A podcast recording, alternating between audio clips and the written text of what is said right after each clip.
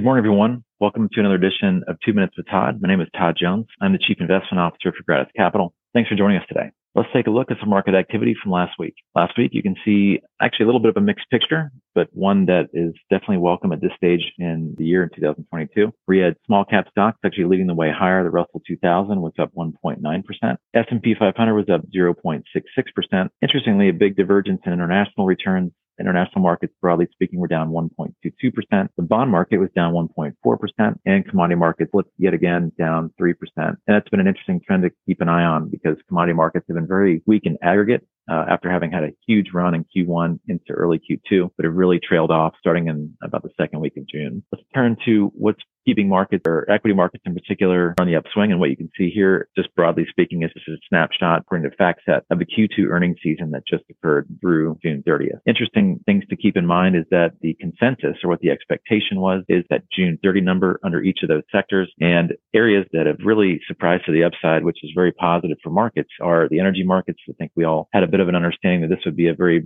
substantial quarter for energy companies. We've been adding to positions, as you know, over you know, the start of Q1 into Q2. We still like that area very much because it would take quite a bit of downside from here in energy prices to really be an impactful to earnings and, and energy companies. The other sector I like to point out is healthcare a big surprise to the upside at 6.9% earnings growth in Q2 year over year versus the expectation of 0.6.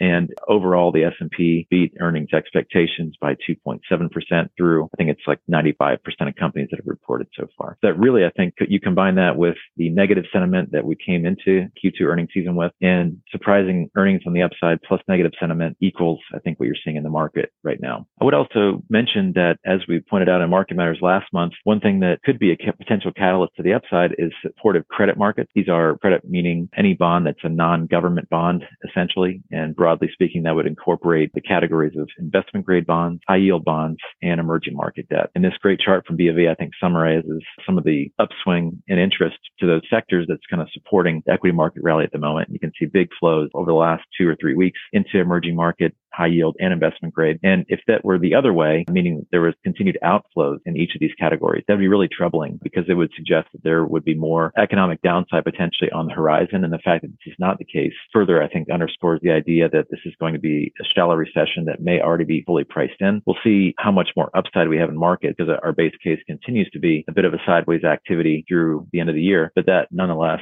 I think just helps us come to the determination that the recession that is likely in front of us has potentially already been priced in. Thanks for joining us today. We look forward to speaking to you again sometime soon.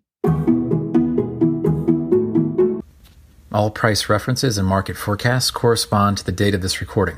The information contained does not constitute research or recommendation from Gratus Capital to the listener. Gratus Capital is not providing any financial, economic, legal, accounting, or tax advice or recommendations in this podcast. In addition, the receipt of this podcast by any listener is not to be taken as constituting the giving of investment advice by Gratus Capital to that listener.